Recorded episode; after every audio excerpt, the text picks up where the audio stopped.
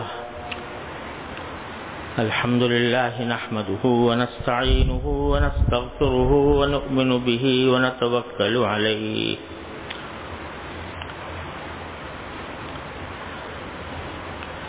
ونعوذ بالله من شرور أنفسنا ومن سيئات أعمالنا. من يهده الله فلا مضل له ومن يضلله فلا هادي له وأشهد أن لا إله إلا الله وحده لا شريك له وأشهد أن سيدنا وسندنا ونبينا ومولانا محمدا عبده ورسوله صلى الله تعالى عليه وعلى آله وأصحابه وبارك وسلم تسليما كثيرا أما بعد.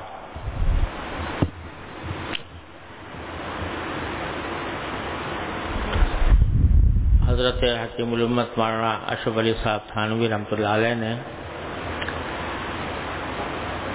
آداب المعاشرت میں ایک مستقل عنوان قائم فرمایا ہے، خط و کتابت کے آداب۔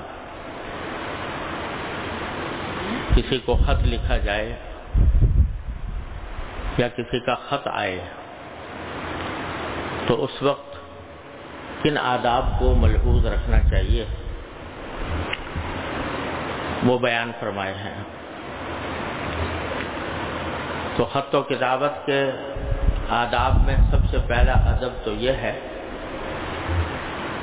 کہ آدمی خط کو یا اپنی کسی تحریر کو بسم اللہ الرحمن الرحیم سے شروع کرے۔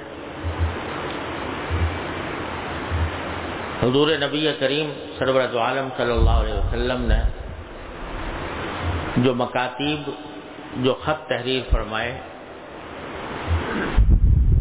وہ سب بسم اللہ الرحمن الرحیم سے شروع فرمائے۔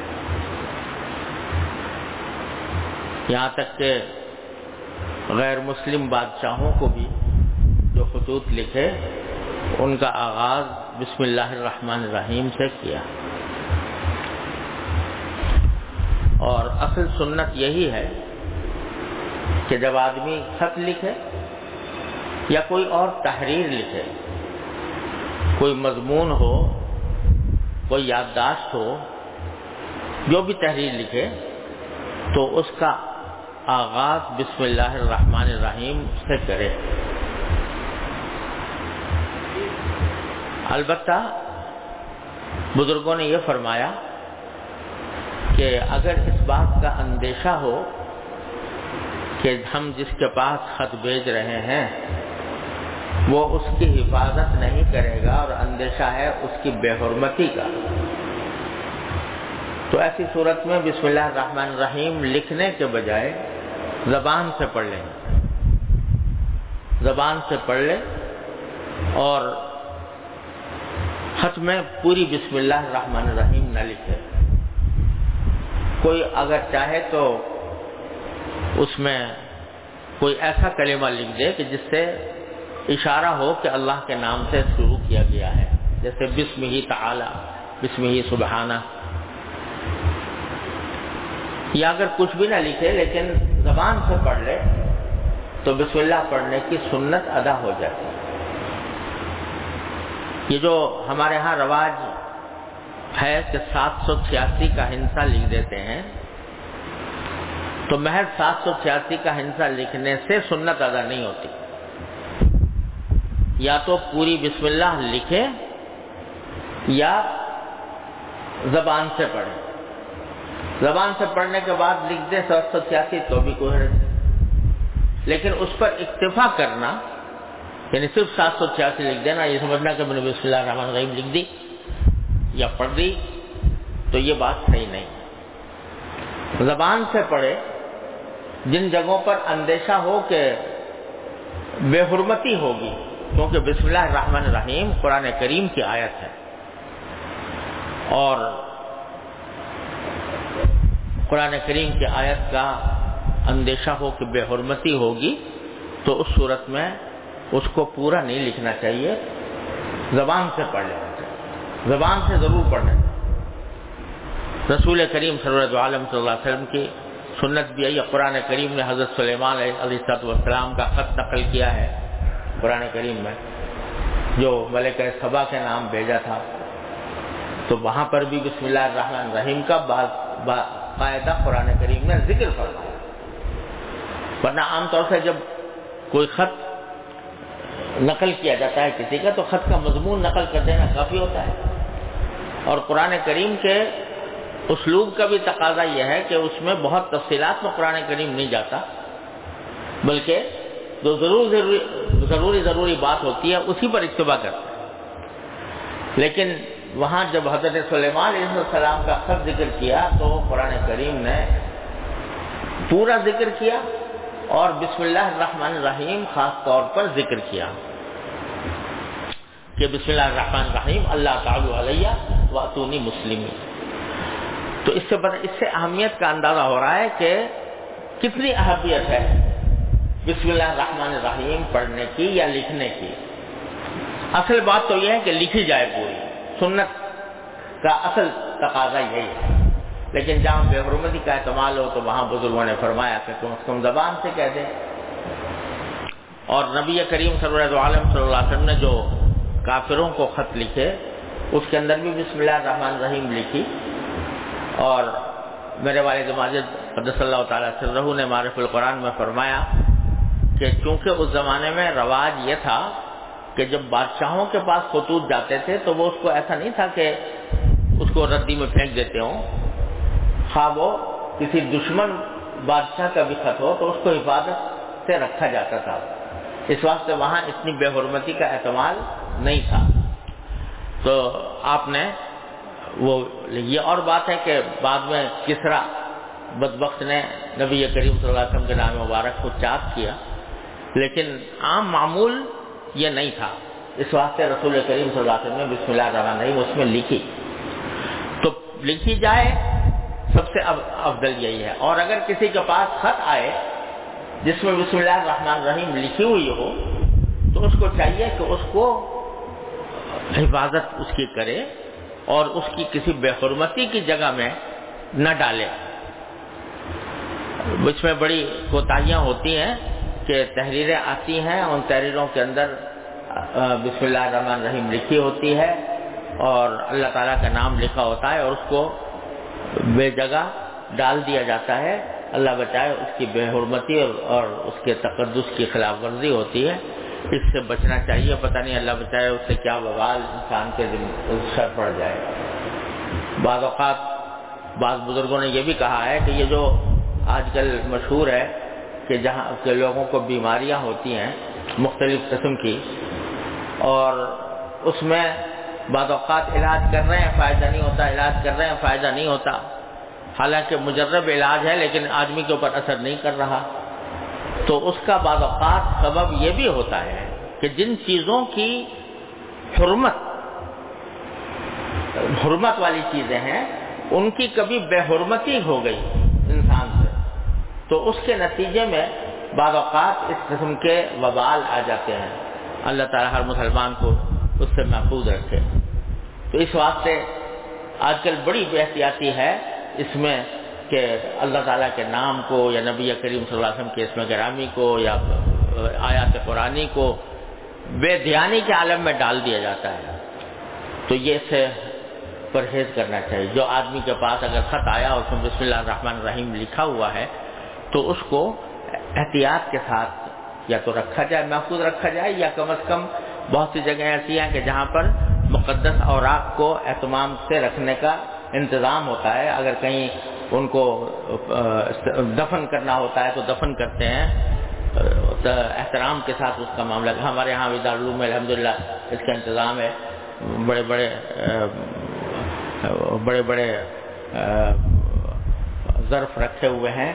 کہ اگر کسی کو کوئی ملے تو اس کے اندر اس کو ڈال دے تو بعد میں پھر اس کو حفاظت کے ساتھ ٹھکانے لگانے کا انتظام ہوتا ہے۔ بہرحال اصل سنت یہی ہے۔ بسم اللہ الرحمن الرحیم لکھی جائے اور اگر لکھنا کسی وجہ سے اندیشہ ہو، بے حرمتی کا، تو زبان سے کم از کم بسم اللہ کہیں اور دیکھو، نبی کریم سرور عالم صلی اللہ علیہ وسلم نے اپنے شان کریمی سے ہمیں ایسی ایسی باتیں سکھائی ہیں، ایسی باتیں کہ بظاہر وہ چھوٹی سی ہیں، لیکن ان کے نتائج اور اس کے ثمرات وہ اتنے عظیم ہیں کہ کوئی ٹھکانا نہیں۔ یہ بسم اللہ الرحمن الرحیم بھی ایک ایسا ہی عمل ہے کہ دیکھنے میں تو چھوٹا سا ہے، لیکن اتنا عظیم فائدہ ہے اس کا کہ اس کا تصور نہیں کیا جا سکتا۔ علماء کرام نے بسم اللہ الرحمن الرحیم کے خواص اور اس کے فضائل پر مستقل کتاب لکھی ہے، کتابیں لکھی ہیں کہ کیا کیا خواص ہیں اس کے، کیا کیا فضائل ہیں، اس کے اوپر پوری کتاب مستقل لکھی ہے۔ میرے والد ماجد حضرت مانا مفتی عمر شبی صاحب رحمۃ اللہ علیہ کا بھی ایک چھوٹا سا رسالہ ہے ہے چھوٹا سا لیکن بڑا عظیم ہے۔ بسم اللہ الرحمن، خواص، فضائل و خواص سے بسم اللہ۔ اس کے خواص اتنے کہ بہت سے علماء کرام نے بہت سے امراض کا علاج بسم اللہ الرحمن الرحیم کے ذریعے لکھایا اور مجرب فائدہ بتایا کہ اس سے فائدہ ہوتا ہے بیماریوں کے علاج میں نہ جانے کن کن معاملات میں۔ غرض یہ نبی کریم صلی اللہ علیہ وسلم نے یہ سکھا دیا کہ کل امر زیبال لم یبدا فیہ بسم اللہ فہو اقطع او کما قال صلی اللہ علیہ وسلم. کوئی بھی اہمیت والا کام ہو، اگر وہ اللہ کے نام سے، بسم اللہ سے شروع نہ کیا جائے، تو وہ ادھورا ہے، ناقص ہے۔ کتنا ہی بظاہر دیکھنے میں صحیح لگ رہا ہو، لیکن اگر بسم اللہ سے شروع نہیں کیا گیا، تو وہ اقتا ہے اور بعض روایتوں میں ابتر کے الفاظ آئے ہیں۔ کہ وہ دم کٹا ہے۔ یعنی بالکل ایسا ہے جیسے کہ کسی کی دم کٹی ہوئی ہو یا کٹ اس کی جو اہم حصے ہیں وہ کٹ کٹ گئے ہوں۔ تو بسم اللہ سے شروع نہ کرنے کے نتیجے میں ہر کام کو اقتا اختر قرار دیا۔ اور تاکید فرمائی کہ ہر کام کو شروع کرنے سے پہلے بسم اللہ الرحمن الرحیم پڑھ اس کا ایک تو عظیم فائدہ یہ ہے کہ نقد کہ بسم اللہ الرحمن الرحیم قرآن کریم کی آیت ہے۔ اور قرآن کریم کی آیت کے ہر حرف پر پڑھنے پر ہر حرف پر دس نیکیاں لکھی جاتی تو صرف بسم اللہ الرحمن الرحیم پڑھا اور اس کے نتیجے میں جتنے اس کے حروف ہیں، اس کے تیس گنا زیادہ نیکیاں بندے کے نام اعمال میں لکھی گئیں۔ ایک فوری نقد فائدہ تو یہ ہوا۔ دوسرا یہ کہ جب آدمی ذرا سا اگر توجہ سے پڑھے، بسم اللہ الرحمن الرحیم، تو یہ اللہ جل جلالہ کے ساتھ انسان کے تعلق کو مضبوط کرنے کا بڑا مؤثر ذریعہ ہے۔ کہ جب کوئی کام شروع کر رہا ہے، اللہ کے نام سے شروع کر رہا ہے، بسم اللہ الرحمن الرحیم پڑھ کے شروع کر رہا ہے، تو کیا مانا کہ میں کام بعد میں شروع کروں گا لیکن اپنے مالک و خالق سے رابطہ پہلے استوار کروں گا۔ پہلے میرا میرا میرا رابطہ میرے اللہ سے ہوگا کہ وہی میرے کام کو ٹھیک کرے گا، وہی میری بگڑی سنوارے گا، وہی میرے کام کے اندر برکت پیدا کرے گا۔ تو اللہ تبارک و تعالیٰ کے نام سے جب شروع کر رہا ہے بندہ، تو اپنے کام کو حوالے کر دیا اس نے اپنے اللہ کے۔ یا اللہ، میں یہ کام آپ کے نام پہ شروع کر رہا ہوں۔ ایک طرح سے اسے تفویض کر دی کہ میں جو کام کر رہا ہوں وہ آپ کے نام پر کر رہا ہوں، لہذا اس کام کے اندر مجھے صحیح بھی رکھیے اور اس کے اندر مجھے برکت بھی عطا فرمائیے۔ جب اللہ سے رجوع کر کے اس کے نام سے شروع کر رہا ہے۔ دوسرا یہ کہ ذرا سا اگر آدمی غور کرے تو بسم اللہ الرحمن الرحیم، یہ محض ایک جنتر منتر آیاز باللہ، نہیں ہے کہ زبان سے پڑھ لیا اور کوئی منتر پڑھ لیا۔ بلکہ در حقیقت یہ ایک عظیم حقیقت کی طرف اشارہ ہے۔ نبی کریم صلی عالم صلی اللہ علیہ وسلم نے اس وجہ سے متوجہ کیا کہ جو کوئی کام کر رہے ہو تو اس کے بارے میں اگر ذرا سوچو گے تو اس سوچنے کے نتیجے میں تمہیں پتا چلے گا کہ یہ کام اللہ جل جلالہ کی قدرت کاملہ اور حکمت بالغا کے عظیم مظاہرے کا استحدار ہے۔ یہ پانی سامنے رکھا ہے۔ حدیث میں ہے کہ نبی کریم صلی اللہ علیہ وسلم جب پانی پیتے تھے، بسم اللہ الرحمن الرحیم پڑھ کے پیتے تھے۔ ہمیں بھی یہ تاکید کی گئی ہے۔ کہ بسم اللہ پڑھ کے پیو۔ تو بات تو یہ ہے کہ اللہ کے نام سے شروع کیا، لیکن اس کی طرف اگر غور کرے انسان، تو ایک عظیم حقیقت کی طرف انسان کو متوجہ کیا ہے کہ یہ پانی جو تم پی رہے ہو، یہ بغیر اللہ تبارک و تعالیٰ کی قدرت کے اور اس کی حکمت بالغاہ کے اور اس کے انعام و کرم کے تمہاری مجال نہیں تھی کہ اس پانی تک پہنچ جاتے کس طرح میرے مالک نے یہ پانی کا گلاس میرے سامنے مہیا فرمایا؟ کس طرح میرے مالک نے اس پانی کو مجھ تک پہنچایا؟ کس طرح کائنات کی ساری قوتیں اس بات کے اوپر لگی ہوئی ہیں کہ بندے کو پانی پہنچا دے ذرا غور کرو کہ اللہ جل بندے کو پانی کی ضرورت تو ہر ہر وقت ہے۔ اور اگر طب کے اعتبار سے دیکھا جائے تو انسان کے جسم میں پانی اگر نہ ہو تو موت ہے۔ پانی کی ایک مخصوص مقدار انسان کے جسم میں رہنی ضروری ہے۔ اس سے کمی ہو جائے تو بیماری، اور اگر اور کمی ہو جائے تو موت۔ اس کو ہر وقت ضرورت ہے کہ پانی کی ایک مخصوص مقدار اس کے پاس رہے۔ لیکن اس پانی کی مخصوص مقدار کو ایسی ہے کہ اگر اس میں کمی ہو تو نقصان اور اگر زیادتی ہو جائے، جتنا مطلوب پانی تھا اس سے زیادہ ہو جائے، تو نقصان بیماری اور وہ انسان کے جسم میں اگر پانی زیادہ ہو جاتا ہے تو دیکھو ڈاکٹروں کے یہاں جا کے کہ کس طریقے سے اس کو نکالا جاتا ہے کہ بھئی زیادہ ہو گیا پانی۔ کہیں برم آ گیا جسم کے اوپر، کہیں پھیپڑوں کے اندر پانی جمع ہو گیا، کہیں اور کہیں جمع ہو گیا، بے جگہ اگر چلا گیا اور زیادہ ضرورت سے زیادہ ہو گیا، تو وہ انسان کے لیے وہ نقصان دہ ہے۔ کم ہو جائے تو نقصان، زیادہ ہو جائے تو نقصان۔ یہ میرے مالک کا کرم ہے کہ ہر انسان کے جسم میں اتنا پانی رکھتے ہیں جتنے اس کے جسم کو ضرورت ہے۔ جب پانی کی کمی ہوتی ہے بندے کے پاس تو کوئی میٹر ہے نہیں کہ وہ اس کو میٹر سے جانچ کے دیکھے کہ میرے جسم میں پانی کم ہوا ہے یا زیادہ ہوا ہے۔ جب کمی ہوگی اور جسم کو ضرورت ہوگی، خودکار میٹر بنا دیا اللہ نے جسم منہ کے اندر کہ پیاس لگ رہی ہے۔ یہ پیاس جو لگ رہی ہے، یہ درقیقت ایک خودکار میٹر ہے، آٹومیٹک میٹر ہے جو بتا رہا ہے کہ تمہارے جسم میں کمی واقع ہو گئی ہے پانی کی۔ تو ایک ان پڑھ دیہاتی بھی، جس نے کبھی میڈیکل سائنس اور طب کی کا کوئی سبق نہیں پڑھا، وہ وہ بھی پیاس کے ذریعے اپنے جسم کے پانی کی کمی کو محسوس کر لیتا ہے اور اور پیتا ہے پانی۔ تو پیاس کے ذریعے ایک میٹر لگا دیا ہے اللہ تبارک و تعالیٰ نے۔ ہر انسان کے جسم میں خود کار میٹر ہے جو بتا رہا ہے کہ تمہارے جسم کو پانی کی ضرورت ہے۔ ضرورت تو اتنی ہے پانی کی۔ اور اللہ تبارک و تعالیٰ نے اس پانی کی زیادہ مقدار کو ختم کرنے کے لیے ایک میٹر لگا دیا گردے کی شکل میں۔ یہ گردہ جو اللہ تعالیٰ نے بنایا ہے، یہ اس کام کے لیے ہے کہ وہ یہ بتایا کہ کتنا پانی رکھنا ہے جسم میں اور کتنا باہر پھینکنا ہے۔ اس میں ایک ایسی چھلنی لگا دی ہے کہ جو جتنی ضرورت ہے جسم کو، اتنا پانی وہ محفوظ رکھے گی۔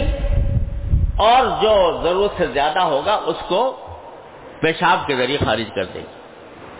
وہ میٹر وہاں لگا ہوا ہے۔ کمی کا میٹر انسان کے منہ میں ہے، پیاس کی شکل میں ہے۔ اور زیادتی کا میٹر گردے میں ہے، جو اس کو زیادہ مقدار کو باہر پھینک رہا ہے۔ میرے مالک نے یہ انتظام کیا ہوا ہے، نہ ہمیں پتا ہے، بہت جب غور سے پڑھو گے طبی حقائق کو تو پتہ لگے گا۔ لیکن میرے مالک نے ہماری اس ضرورت کو پورا کرنے کے لیے یہ سارا نظام بنا رکھا ہے۔ تو ضرورت تو اتنی ہے پانی کی۔ اور ضرورت اتنی ہے، لائیں کہاں سے؟ پانی۔ تو اگر دیکھو تو سب سے بڑا ذخیرہ جو ہے پانی کا وہ سمندروں میں ہوتا ہے۔ سمندر۔ میں اللہ تعالیٰ نے اتنا پانی جمع کر دیا کہ سارے آبادی کا تین چوتھائی حصہ پانی ہے، پانی ہی پانی ہے، دنیا کا۔ لیکن المیاں اگر وہ ویسے ہی چھوڑ دیتے، اس میں جانور پیدا ہوتے ہیں، اس میں مچھلیاں ہوتی ہیں، مرتی بھی ہیں، وہ سڑتا پانی، اس کے، کو سڑنے سے بچانے کے لیے اس میں نمکیات ایسے پیدا کر دیے کہ وہ اس کو سڑنے سے بچاتے لاکھوں کروڑوں اربوں جانور اس میں پیدا ہیں اور مرتے بھی ہیں۔ لیکن نہ وہ پانی سڑتا ہے، نہ کبھی گلتا ہے۔ وہ ایک ایسے رواں دواں شکل میں اس کو بنا دیا ہے کہ موجیں اٹھ رہی ہیں، کہاں سے کہاں جا رہی ہیں۔ اور اس کے نتیجے میں وہ جو گلنا سڑنا ہے وہ ختم ہو جاتا ہے۔ تو ذخیرہ تو وہاں جمع کیا۔ لیکن انسان کو تو چاہیے میٹھا پانی، کڑوے پانی سے، سمندر کے پانی سے گزارا ہو نہیں سکتا۔ تو اللہ تبارک و تعالیٰ نے اس کا انتظام یہ کیا کہ مانسون اٹھائے، بادل اٹھائے سمندر سے۔ اور سمندر میں جو بادل اٹھائے اس سے تو اس بادلوں کے اندر ایسی آٹومیٹک مشین لگی ہوئی ہے جو سمندر کے پانی کو میٹھا کر دیتی۔ جب بادلوں میں اٹھتا ہے تو نمکیا سارے نیچے رہ جاتے ہیں اور میٹھا پانی اٹھا لیا جاتا ہے۔ آج اگر سمندر کے پانی کو میٹھا کرنے کے لیے بہت جگہوں پر پلانٹ لگے ہوئے ہیں، اربوں روپے کے وہ پلانٹ ہیں، کہیں جا کے وہ میٹھا ہوتا ہے۔ لیکن میرے مالک نے بادلوں کے ذریعے وہ پانی کو میٹھا کرنے کا انتظام کر رکھا ہے اور وہ اٹھتا ہے اور اٹھ کر آسمان کی طرف چلا گیا۔ وہاں سے بادلوں کے ذریعے سمندر سے اٹھا کر اس کو جہاں ضرورت ہوتی ہے، وہاں لا کر برسایا جاتا ہے۔ یہ اللہ تعالیٰ نے بادلوں کی شکل میں پانی کی کارگو سروس مفت فراہم کر رکھی ہے۔ کہ پانی کے ذخیرے اس بادلوں کے ذریعے ایک جگہ سے دوسری جگہ منتقل ہوتے ہیں۔ اور جا کر برستے ہیں۔ اب اگر وہاں سے برسا بھی دیا بندے کے بندوں کے اوپر، تو ایک مرتبہ تو بارش ہو گئی۔ بارش ہمیشہ تو نہیں جا سکتی۔ اگر ہمیشہ ہو تو مر جائے سب۔ تو اس لیے ایک مرتبہ ہوئی، تھوڑا بہت جب پانی جتنا تھا جمع کر لیا۔ لمیا کہتے کہ بھائی چلو ہم نے برسا دیا، خود سال بھر کا انتظام تو خود کرو۔ تو انسان کے بس میں نہیں تھا۔ تو جا کر ان کو پہاڑوں پر برسایا اور پہاڑوں پر سردی پیدا کر کے وہاں کولڈ اسٹوریج مہیا کر دیا پانی کا برف کی شکل میں کہ وہ برف کے ذخیرے پہاڑوں کے اوپر جما دیے۔ قرآن کریم میں اس کا اشارہ کیا فاس کرنا ہو ارب اس زمین کو ہم زمین میں ہم نے جا کر اس کو رکھ دیا، اس پانی کو، برف کی شکل میں۔ وہاں وہ ذخیرے محفوظ ہیں۔ کولڈ اسٹوریج بنا ہوا ہے پوری انسانیت کے لیے۔ اونچے اونچے پہاڑوں کے اوپر۔ یہ سب کر دیا۔ پھر بندے سے کہا جاتا ہے بھائی ہم نے ذخیرہ کر دیا، وہاں کولڈ اسٹوریج ہے، وہاں سے جاؤ، کاٹ کے لے آؤ۔ کسی کے بس میں نہیں تھا۔ سورج کو حکم دیا کہ اس کے اوپر کرنے برسائے۔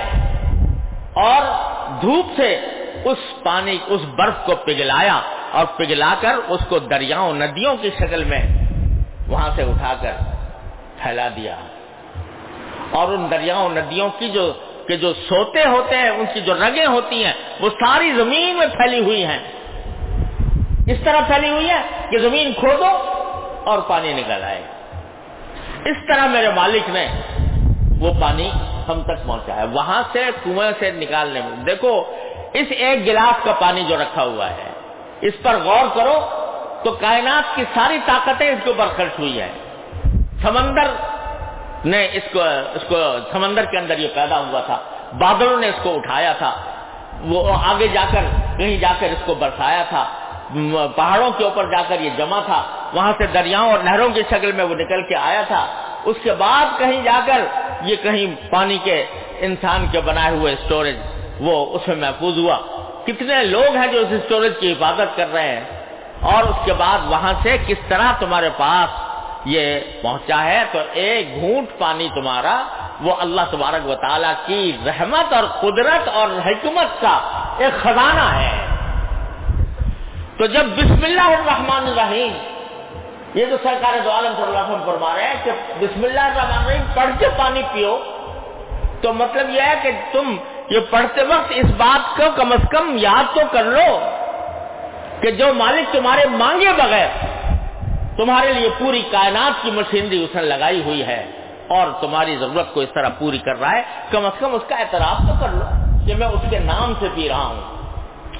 یہ اعتراف کر لو گے تو اس اعتراف کے نتیجے میں تمہارا تعلق اپنے مالک سے اللہ سے مضبوط ہوگا۔ ذرا سوچو ان حقائق کو اگر غور کرے انسان، اللہ میاں سے محبت نہیں ہوگی؟ اللہ تعالیٰ سے تعلق نہیں ہوگا؟ کہ جو مالک میرا، میرے مانگے بغیر، میں نے کبھی کہا بھی نہیں تھا، میں نے کچھ طلب بھی نہیں کیا تھا، اس نے میرے مانگے بغیر یہ سارا انتظام کر رکھا ہے، جس کا مجھے پتا بھی نہیں تھا۔ غور کرنے سے پتا لگ رہا ہے کہ اس طرح مجھ تک پہنچایا ہے میرے مالک نے۔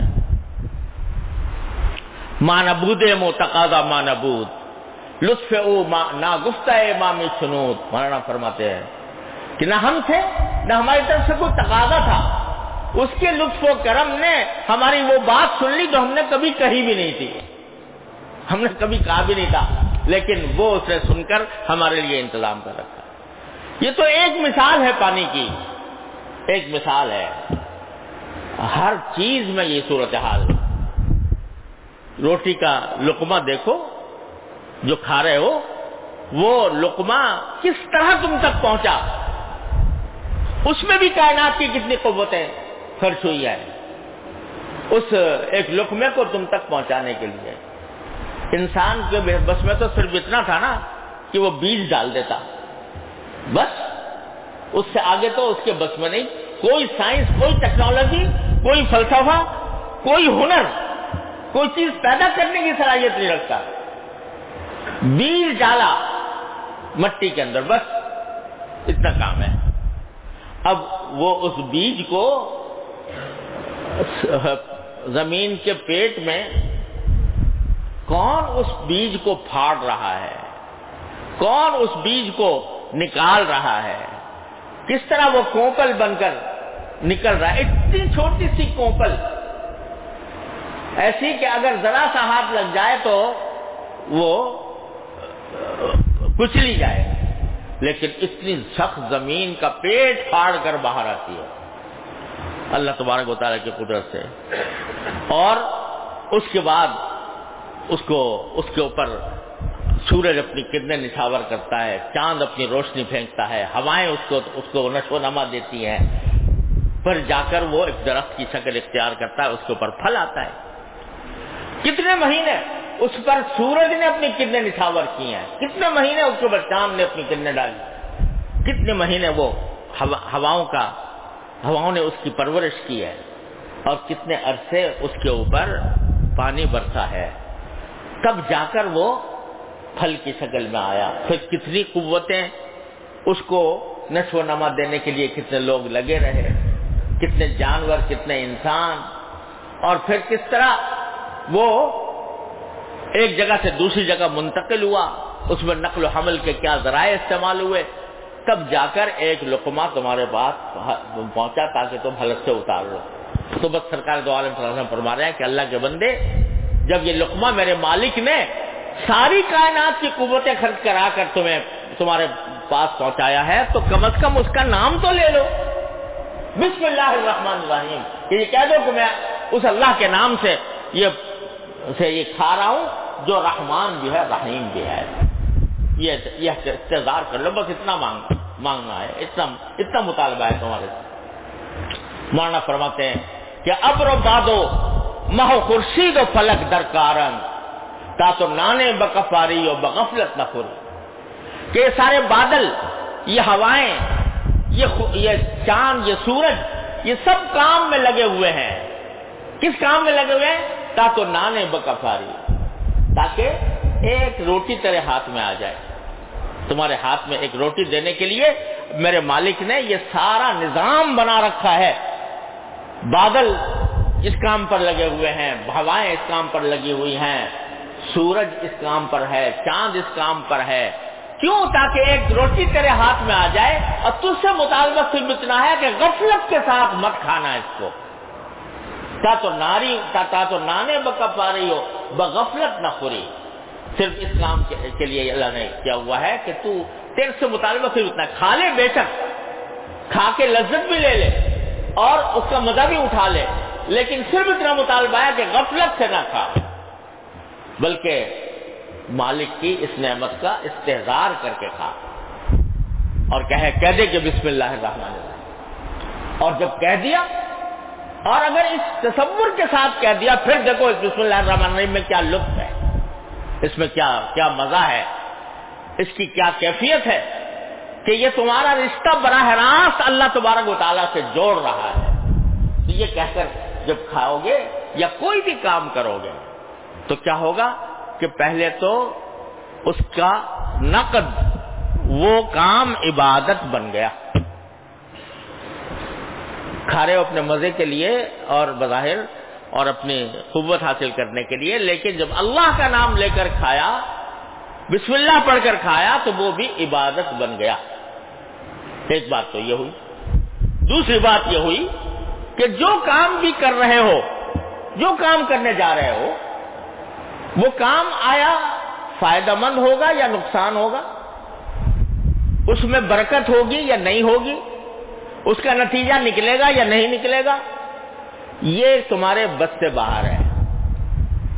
لہذا اپنی طرف سے جو کوشش کر رہے ہو، جو عمل کر رہے ہو، جب بسم اللہ الرحمن الرحیم کہہ دیا تو اس کو حوالے کر دیا اپنے مالک کہ اللہ میں آپ کے نام سے شروع کر رہا ہوں۔ لہذا اس کو ٹھیک بھی کرا دیجیے اور اس کے نتائج بھی بہتر بنا دیجیے۔ اللہ کے حوالے کر دیا اللہ تعالی سے۔ تو کیا ہوا کہ اب اگر فرض کرو خط بھی لکھ رہے ہو، تو خط میں جب اللہ کا نام لے کر شروع کیا، تو پھر وہ خط پھر ٹھیک ہونے کے لیے اللہ کے سپرد کر دیا کہ میں جو لکھ رہا ہوں وہ ٹھیک ہو۔ اور قدرتی بات ہے، اگر آدمی غفلت کے ساتھ لکھے تو پھر تو کوئی اس کا علاج نہیں ہے۔ لیکن اگر ذرا سا توجہ کر کے لکھے تو یہ ایک طرح سے ایک دعا بھی ہو گئی۔ اور اگر دعا اقتضان نہ کرے، زبان سے کر لے تو اور زیادہ بہتر۔ یا اللہ آپ کے نام سے شروع کر رہا ہوں۔ مجھے صحیح بات حق بات، حق طریقے سے لکھنے کی توفیق عطا فرمائی یہ بھی خالص توفیق ہوتی ہے اللہ تبارک و تعالیٰ کی طرف سے کہ آدمی کو صحیح بات لکھنے کی توفیق ہو جائے۔ صحیح طریقے سے لکھنے کی توفیق ہو جائے۔ یہ بھی من جانب اللہ ہی ہوتی ہے۔ اللہ تعالیٰ ہی ذہن کے دریچے کھولتے ہیں۔ اللہ تعالیٰ ہی انسان کے قلب کے اوپر کوئی بات وارد فرماتے ہیں۔ وہ سب انہی کی طرف سے ہوتا ہے۔ میرا تو ساری عمر کا تجربہ ہے کہ جب سے ہوٹ سنبھالا، قلم ہاتھ میں ہے۔ کچھ نہ کچھ لکھنے کا سلسلہ رہتا ہے۔ لیکن تجربہ ہے میرا کہ بعض اوقات جب اللہ تبارک و تعالیٰ کی طرف سے توفیق ہو جاتی ہے تو مختصر وقت میں بہت طویل طویل مضمون بھی لکھ دیے صفات کے صفات لکھ دیے، کہیں رکاوٹ بھی پیش نہیں آئی۔ اور بعض اوقات مضمون دماغ میں حاضر ہے۔ اور لکھنا بھی چاہتا ہوں۔ ہاتھ میں قلم بھی ہے، فرصت بھی ہے۔ کوئی ذہن پر بوجھ بھی نہیں، مگر دماغ بند ہے۔ نہیں کھلتا۔ تو ایک سطر لکھنے میں گھنٹے لگ گئے۔ تو اللہ تبارک و تعالیٰ یہ دکھاتے رہتے ہیں کہ تم کس اپنے علم پر ناز کرو، کس اپنے ہنر کے اوپر فخر کرو، جو کچھ ہے ہماری عطا ہے۔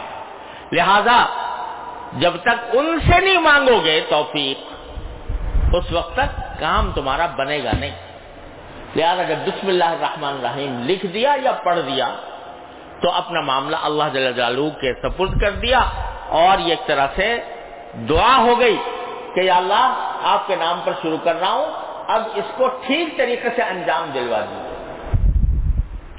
بس یہی بات ہے جو سرکار دو عالم صلی اللہ علیہ وسلم نے چٹکلوں میں بندے کو اپنے پروردگار سے ملانے کے لیے یہ چٹکلے تجویز فرما دیے ہیں۔ جس میں زیادہ محنت بھی کچھ نہیں، وقت بھی کچھ نہیں، پیسہ بھی کچھ نہیں، اور فوائد عظیم الشان۔ تو یہ فرما دیا کہ کوئی کام ہو، ذرا بھی اہمیت کہاں ملو، اس کو بسم اللہ سے شروع کرو۔ بسم اللہ الرحمن الرحیم۔ عادت ڈال لو اس کی۔ اور عادت ڈالنے کے ساتھ ساتھ ان باتوں کا بھی دل میں استحزار پیدا کر لو۔ کہ یہ بات نبی کریم صلی اللہ عالم صلی اللہ علیہ وسلم اس لیے فرما رہے ہیں تاکہ بندہ اپنے پروردگار سے قریب ہو، تاکہ بندہ اپنے پروردگار کی حکمت بالغا اس کی قدرت قدرت عامہ، اس کا استحظار کرے اور اس کے انعامات کا استحظار کرے۔ یہ کر کے بسم اللہ الرحمن الرحیم سے جب کام شروع کیا جائے گا تو انشاءاللہ اللہ تبارک و تعالیٰ اس کے اندر برکتیں بھی دیں گے، اس کے اندر اس کو، اس کے نتائج بھی بہتر ہوں گے۔ جب بھی آدمی کسی کو خط لکھتا ہے، اب خط کی بات آ گئی، تو خط جو لکھتا ہے، تو کوئی نہ کوئی مقصد ہوتا ہے اس کے لکھنے کا۔ اور اس مقصد کو صحیح الفاظ میں اس طرح پہنچا دینا کہ دوسرے دوسرے، دوسرا اس کو سمجھ لے، یہ اللہ کی توفیق کے بغیر ممکن نہیں۔ الفاظ بعض اوقات ساتھ نہیں دیتے، تعبیرات ساتھ نہیں دیتی۔ تو اللہ کے حوالے کر کے جب لکھو گے اور دعا مانگ کے لکھو گے تو انشاءاللہ وہ صحیح لکھا جائے گا۔ تو پہلی بات تو بھائی، خط و کتابت کے آداب میں سب سے پہلی تو یہ ہے، بسم اللہ الرحمن۔ اور یہ خط و کتابت کیا؟ جیسا کہ رسول کریم صلی اللہ علیہ وسلم نے فرمایا، ہر کام کے شروع میں بسم اللہ پڑھنے کی عادت ڈال لیں۔ عادت پڑ جائے۔ کہ زبان پر بسم اللہ الرحمن الرحیم رہے۔ پھر آگے حضرت فرماتے ہیں کہ خط کی عبارت اور مضمون اور خط صاف ہونا چاہیے۔ یعنی حضرت کے نے آگے جو آداب بیان فرمائے ہیں، اس میں یہ بنیادی بات یہ ہے کہ جس کو خط لکھ رہے ہو اس کو کوئی تکلیف نہ ہو، پریشانی نہ ہو، بلکہ آسانی سے وہ تمہارا خط پڑھ لے۔ تو اس لیے اس غرض سے اگر آدمی اپنے تحریر کو صاف بنائے، خوشخطی اختیار کرے، اس غرض سے کہ تاکہ میں جو کچھ لکھوں، پڑھنے والے کو بغیر کسی تکلیف کے سمجھ میں آ جائے تو یہ خوشخطی سیکھنا بھی عبادت ہے۔ کیونکہ تم نے ایک اللہ کے بندے کو تکلیف سے بچانے کے لیے ایک کام شروع کیا، تو اللہ تعالیٰ کی طرح سے عبادت ہوگا۔ میں نے شاید پہلے بھی یہ واقعہ سنایا ہوگا کہ میرے بڑے، سب سے بڑے بھائی مرحوم حضرت ذکی کیفی صاحب، جن کے نعتیں اور بہت ماشاء اللہ دارالعلوم میں بھی پڑھی جاتی ہیں، اور یہ دارالعلوم یہ درس گاہ دین ہے دارالعلوم ہے، جس کی نظم ہے، جو ہمیشہ طلبا کو ماشاء اللہ خوب یاد ہوتی ہے۔ تو یہ جب بچے تھے، چھوٹے، تو حضرت والد صاحب رحمۃ اللہ علیہ کے ساتھ حضرت حکیم الامت کے خدمت میں تھانہ بھون جایا کرتے تھے۔ تو بچے تھے، لیکن حضرت والد صاحب ان کو لے جاتے تھے، حضرت رحمت اللہ علیہ کی عنایتوں اور نگاہوں کے بھی کبھی شرف حاصل ہوتا تھا۔ بلکہ حضرت حکیم الامت مولانا تھانوی رحمۃ اللہ علیہ ہماری طرح پان تمباکو والا تو کھاتے نہیں تھے، کتھے چونے والا بھی نہیں۔ بلکہ حضرت جو ہیں، کھانے کے بعد پان کا پتا جو ہے صرف، وہ چبا لیا کرتے تھے۔ کتھا چونا بھی نہیں ہوتا تھا چھالیاں بھی نہیں ہوتی تھی، تمباکو بھی نہیں ہوتا تھا۔ صرف پان کا پتا چبا لیا کرتے تھے۔ تو جب کبھی کھانے کے بعد پان کی پتا چبانے کا وقت آتا تھا تو میرے بھائی جان مرحوم بچے تھے، ان کو پتا چل گیا تھا کہ حضرت کو کھانے کے بعد اس کی عادت، تو یہ پتا لے کر حضرت کی خدمت میں پہنچایا کرتے تھے۔ تو اس واسطے جب پھر بعد میں جب یہ پہنچتے تھے، پھر بکثرت حضرت والی حضرت حکیم المت قدر اللہ تعالیٰ، پھر رہو، ان سے فرماتے تھے، بھائی کہاں ہے؟ وہ ہمارا پانی، ان کا نام پانی رکھ دیا تھا۔ یعنی پان کی طرف نسبت۔ پانی۔ تو وہ پان چونکہ لے جایا کرتے تھے، تو اس لیے ان کو پانی کا لقب ان کا بنا دیا تھا۔ تو الحمدللہ حضرت والد صاحب رحمۃ اللہ علیہ کی حضرت حکیم رو کی رحم شفقتوں کا مورد رہے۔ اور اتنا بھی رہے، وہ کہ اس زمانے میں فارسی انہوں نے شروع کی تھی۔ پندنامہ ہے نا، فارسی کی کتاب۔ شیخ الدین اطار رحمۃ اللہ علیہ۔ تو حضرت سے درخواست کر دی کہ حضرت پندنامہ میں آپ سے پڑھنا چاہتا ہوں۔ اب حضرت تو خبر لگی ہے کہ پڑھانے میں، پڑھائے ہوئے بھی مدتیں ہو گئی تھیں، وقت بھی حضرت کی مصروفیت، وہ کہاں سے اس بات کے متحمل ہوں کہ پندنامہ پڑھائیں۔ لیکن حضرت کی شفقت بچوں پر۔ تو حضرت نے یہ فرمایا کہ اچھا اور تو کوئی وقت ہے نہیں۔ ایسا کیا کرو کہ ہم شام کو اثر کے بعد ٹہلنے کے لیے جاتے ہیں۔ حضرت کا معمول تھا اثر کے بعد چہل قدمی کے لیے باہر نکلتے تھے، جاتے تھے۔ اور تین میل شروع میں، تین میل چلنے کا معمول تھا۔ تو اس وقت تم راستے میں ہم سے پندرامہ پڑھ لیا کرو۔ چنانچہ حضرت نے منظور فرما لیا تو حضرت کے جو بڑے بڑے خلافہ تھے، ان کو جب پتہ چلا تو انہوں نے کہا، بھائی، جو کام ہم سے نہیں ہو سکا کبھی، وہ اس بچے نے کرا لیا۔ چنانچہ وہ پنامے کا درد ہوتا تو تھا بھائی جان مرحوم کے لیے، لیکن اس میں بڑے بڑے خلفاء حضرت مفتی محمد حسن صاحب، حضرت والد صاحب اور حضرت خیر محمد صاحب، یہ حضرات بھی پھر شامل ہو گئے تھے۔ اب وہ پندرامہ تو ایسی کتاب ہے، شیخ الدین اطار رحمۃ اللہ علیہ کی، کہ تصوف کے اسرار و رموز اس میں عجیب و غریب ہیں۔ تو اس واسطے وہ پورا درس بن گیا اور خلافہ بھی اس سے سیراب ہوئے۔ تو اس طرح اللہ تعالیٰ نے ان کو حضرت حکیم المت صلی اللہ تعالیٰ سے کی عنایتوں کا مورد بنایا تھا۔ ہمارے لیے وہ بڑے قابل رشک تھے۔ انہیں کے ساتھی تھے حضرت مانا عبید اللہ صاحب رحمۃ اللہ، جن کا حال ہی میں وفات ہوئی ہے۔ جامعہ اشرفیہ کے محتمیم حضرت مانا عبید اللہ صاحب، اللہ تعالیٰ ان کے درجات بلند فرمائے۔ یہ اور ہمارے بھائی جان تقریباً ہم عمر تھے۔ اور حضرت مفتی صاحب، مفتی محمد حسن صاحب رحمۃ اللہ علیہ جب کھانا بھون آتے تھے تو اپنے بچوں کو لے آ کرتے تھے، ان میں عبید اللہ صاحب ہوا کرتے تھے۔ اور حضرت والد صاحب جب تشریف آتے تھے، اپنے بچوں کو لے آتے تھے بھائی جان تھے۔ تو یہ دونوں حضرت کے شفقتوں کا کا مورت رہتے تھے۔ بڑے عجیب عجیب قصے سنایا کرتے تھے۔ اللہ تعالیٰ ان کے درجات بلند فرمائے۔ بہرحال، تو حضرت بھائی جان رحمۃ اللہ علیہ جب حکیم المت کے یہاں جایا کرتے تھے، بچے تھے تو ابھی تازہ تازہ لکھنا سیکھا۔ تو حضرت والد صاحب نے دیوبند میں جب انہوں نے لکھنا سیکھا، تو حضرت والد صاحب رحمۃ اللہ علیہ نے ان سے کہا کہ تم پہلا خط حضرت حکیم المت قدر اللہ حضرت خانوی کو لکھو۔ تو پہلا خط حضرت کے نام لکھا۔ تو حضرت نے وہ خط پڑھنے کے بعد جواب دیا کہ تمہارا خط ملا، بہت خوشی ہوئی کہ تمہیں لکھنا آ گیا۔ اب تم اس اپنی تحریر کو اور اچھا خوشخط بنانے کی کوشش کرو اور نیت یہ رکھو کہ پڑھنے والے کو تکلیف نہ ہو۔ وہ بچے کو سمجھا رہے ہیں کہ تحریر اپنی اچھی کرو اور نیت یہ رکھو کہ پڑھنے والے کو تکلیف نہ ہو۔ پھر اگلا جملہ اس میں یہ لکھا، دیکھو میں تمہیں ابھی سے صوفی بنا رہا ہوں۔ دیکھو میں ابھی سے تمہیں صوفی بنا رہا ہوں۔ تو اب لوگ کہیں کہ بھائی اچھا لکھنے سے خوشخطی سے لکھنے سے صوفی بننے کا کیا تعلق؟ صوفی تو جتنا آج کل کے حساب سے جتنا بےڈھنگا ہو، اتنا ہی بڑا صوفی۔ تو جتنا اس کے بغیر منظم ہو، اتنا ہی بڑا صوفی۔ لیکن حضرت فرما رہے ہیں، تمہارا خط اپنا بہتر کرو نیت یہ رکھو کہ دوسروں کو تکلیف نہ ہو تو میں تمہیں ابھی صوفی بنا رہا ہوں۔ صوفی بننے کا پہلا قدم ہے کہ تم نیت یہ رکھو۔ تو یہ جب نیت آدمی ہوتی ہوگی کہ پڑھنے والے کو تکلیف نہ ہو، اس لیے سے پڑھے گا تو وہ خوشخطی جو سیکھ رہا ہے، وہ بھی عبادت ہے۔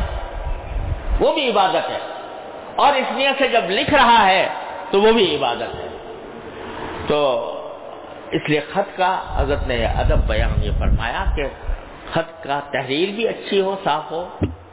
اگر کسی کی نہیں ہے تو ٹھیک کرنے کی کوشش کرے بہتر بنائے اور اس نیت سے بنائے کہ پڑھنے والے کو تکلیف نہ ہو۔ تو اس سے یہ ساری تحریر اس کے لیے عبادت ہو جائے گی۔ یہ تصوف کا باب کھول دیا حضرت والا نے اس جملے سے۔ اور مضمون بھی صاف ہو یعنی ایج پیچ نہ ہو۔ صاف ستھرا یعنی مضمون صاف ہونے کا معنی یہ ہے کہ صاف لفظوں میں اپنی مراد ظاہر کر دیں۔ کوئی لمبی چوڑی تمہید طولانی بنانے، وہ، شروع کر دیں، یہ بھی آداب کے خلاف ہے۔ بہت لمبی چوڑی تمہید بنانا۔ یہ بھی آداب کے خلاف ہے کہ افسانہ نگاری شروع کر دے اس میں۔ اس میں مضمون نگاری کا کوئی ایسا پہلو ہو کہ مقصود تک پہنچنا مشکل ہو جائے یہ بھی نہیں۔ جو بات ہے سیدھی صاف یا تق اللہ وقول قولا سدیدہ سیدھی سچی بات کہو۔ کوئی اس پیج والی نہیں، بلکہ صاف سیدھی بات کہہ دو، جو کہنی ہے وہ وہ صاف طریقے سے کہہ دو۔ اس کے لیے نہ تمہید کی ضرورت، نہ مضمون نگاری کی بہت زیادہ ضرورت، نہ اس کے اندر فتحت و بلاغت اور اور سجا اور فن بدی کی کی صنعتوں کی رعایت کی ضرورت۔ سیدھے طریقے سے بات کر یہی انبیاء کرام کا طریقہ ہے، یہی قرآن نے سمجھایا۔ تو خط کا مضمون اور خط بہت صاف ہو۔ پھر لکھا کہ ہر خط میں اپنا پورا پتہ لکھنا ضروری ہے۔ کیونکہ جس کے نام خط لکھا ہے، اس کے ذمے نہیں ہے کہ وہ یاد رکھا کرے تمہارا پتہ۔ ہر خط میں پتہ بھی اپنا لکھا جائے۔ اگر کسی خط میں پہلے خط کے کسی مضمون کا حوالہ دینا ہو، تو پہلا خط بھی ساتھ بھیجے۔ تاکہ مکتوب علیہ کو سوچنے میں تعب نہ ہو۔ یعنی ایسا ہوتا ہے بعض اوقات کہ کسی شخص نے کوئی خط لکھا، ہم نے کوئی جواب دے دیا اس کا۔ اب ہمارے پاس بہت سارے خط آتے ہیں۔ تو اب دوسرے اس اس پر بنا کر کے کہ جی وہ آپ نے جو تحریر فرمایا تھا اس میں یہ قصہ ہو گیا۔ اب ہمیں تو یاد نہیں رہا کہ کیا تحریر فرمایا تھا اور کس بات کے جواب میں کہا تھا۔ تو جو بات ہو، اس کا حوالہ بھی صرف حوالہ نہ دے، بلکہ اس کو ساتھ بھیج دے۔ پھر فرمایا کہ ایک خط میں اتنے سوالات نہ بھر دے کہ جواب دینے پر والے پر بوجھ پڑ جائے۔ چار پانچ سوال بھی بہت ہیں۔ پھر باقی جو ہے جواب آنے کے بعد بھیج دے۔ پھر فرمایا کہ جو آدمی زیادہ مشغول ہو، اس کو خط کے اندر یہ لکھنا کہ میرا فلاں کو سلام کہہ دیجیے گا۔ یہ بھی ادب کے خلاف۔ خاص طور سے جس کی آپ، جو آپ کا بڑا ہے، اس کو یہ کہے کہ فلاں کو سلام کہہ دیجیے گا۔ یہ ادب کے مطابق نہیں ہے۔ کیوں؟ اس واسطے کہ بیچارہ مشغول آدمی ہے۔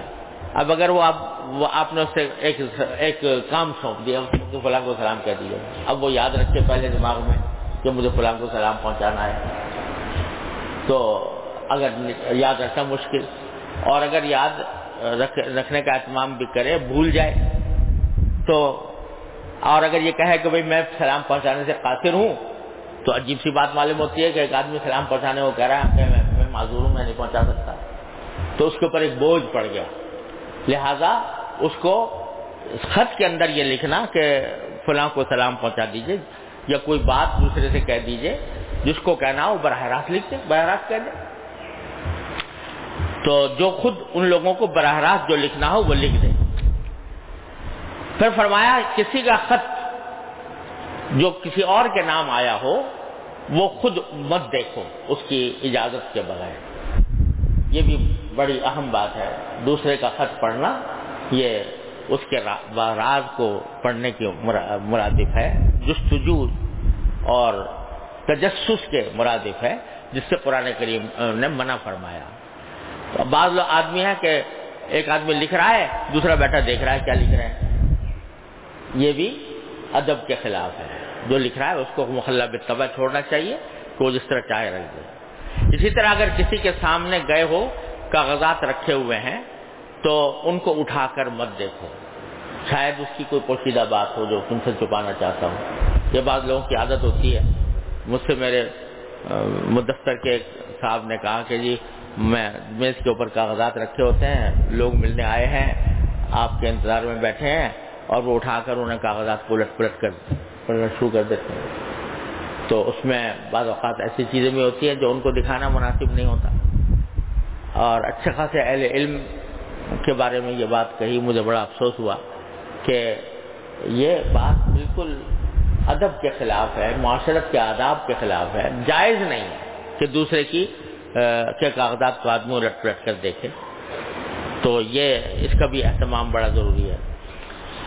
دوسرا یہ کہ بعض اوقات لوگ منی آرڈر بھیجتے ہیں اور اس کے کوپن میں کچھ نہیں لکھتے کس کام کے لیے بھیجا۔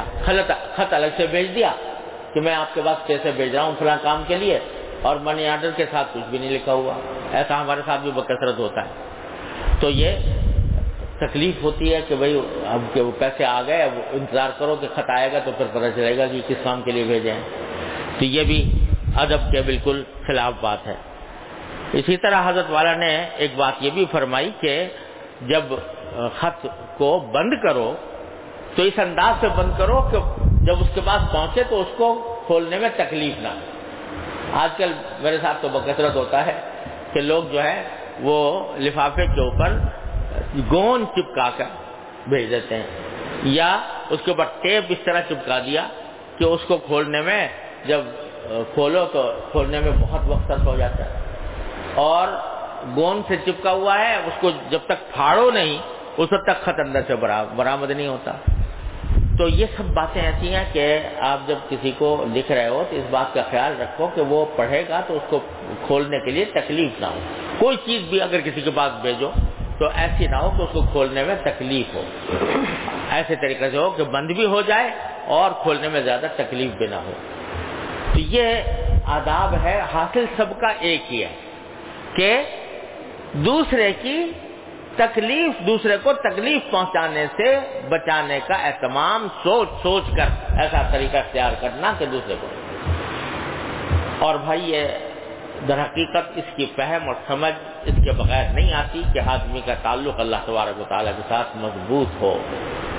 ہر وقت اس کے دل میں کانٹا لگا ہوا ہو کہ جو کام کر رہا ہوں، یہ میرے مولا کی مرضی کے مطابق ہے کہ نہیں ہے۔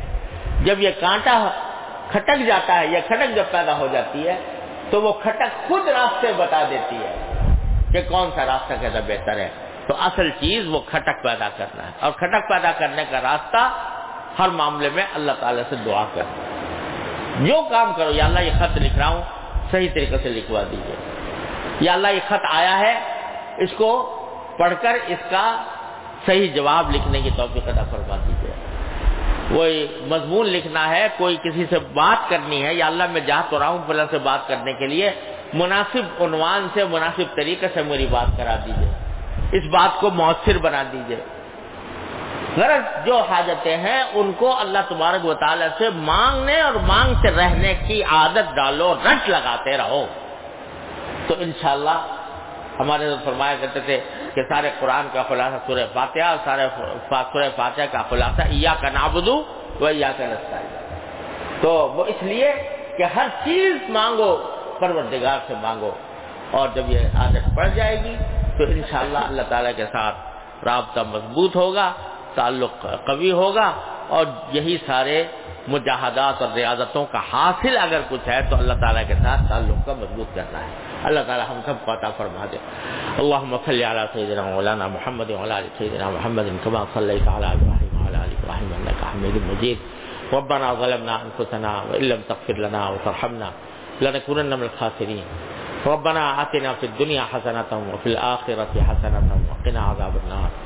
ربنا آتنا في الدنيا حسنة وفي الآخرة حسنة وقنا عذاب النار۔ یا ارحم الراحمین، اپنے فضل و کرم اپنی رحمت سے ہمارے تمام گناہوں کو معاف فرما۔ یا اللہ، ہمارے تمام چھوٹے، بڑے، اگلے، پچھلے خفیہ اعلانیہ ہر طرح کے گناہوں کو اپنے فضل و کرم اپنی رحمت سے معاف فرما دے۔ یا اللہ، ہر طرح کے شر سے، فتنے سے معاشیتوں سے، منکرات سے ہماری، ہمارے گھر والوں، متعلقین، احباب، سب کی حفاظت فرما۔ یا اللہ، اپنی رضا کامل عطا فرما دے۔ یا اللہ، اپنی رضا کامل کی زندگی عطا فرما۔ یا اللہ اپنی رضا کامل کی زندگی عطا فرما، یا اللہ اپنی رضا کامل کی زندگی عطا فرما۔ یا اللہ ہر طرح کے شر اور فتنے سے ہماری حفاظت فرما، نفس کے اور شیطان کے شرور سے ہماری حفاظت فرما۔ یا اللہ اپنے رحمت سے ہمیں اپنے دین کی صحیح سمجھ عطا فرما۔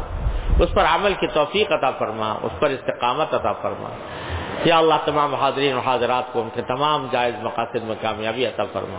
یا اللہ سب کی پریشانیوں کو دور فرما، سب کی مشکلات کو آسان فرما۔ یا اللہ اپنے رحمت سے، اپنے فضل و کرم سے اہل دین کی حفاظت فرما۔ یا اللہ اہل دین کی حفاظت فرما۔ یا اللہ امن و امان قائم فرما دے۔ یا اللہ اپنی رحمت سے دشمنوں کی سازشوں کو، جو دین اور اہل دین کے خلاف ہو رہی ہیں، یا اللہ ناکام اور نامراد بنا دے۔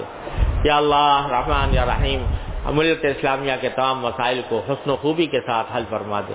یا اللہ اپنی رحمت سے ان فتنوں سے عافیت کے ساتھ امت مسلمہ کو نکال دے۔ یا اللہ تمام حاضرین اور حاضرات کو ان کے تمام جائز مقاصد میں کامیابی عطا فرما۔ اللهم انا نسالك من خير ما سالك منه عبدك ونبيك سيدنا محمد صلى الله عليه وسلم۔ ونعوذ بك من شر ما استعاذك منه عبدك ونبيك سيدنا محمد صلى الله عليه وسلم۔ ربنا تقبل منا انك انت السميع العليم وتب علينا انك انت التواب الرحيم وصلى الله تعالى على خير خلقه سيدنا مولانا محمد وعلى و اصحابہ اجمعین آمین برحمتک یا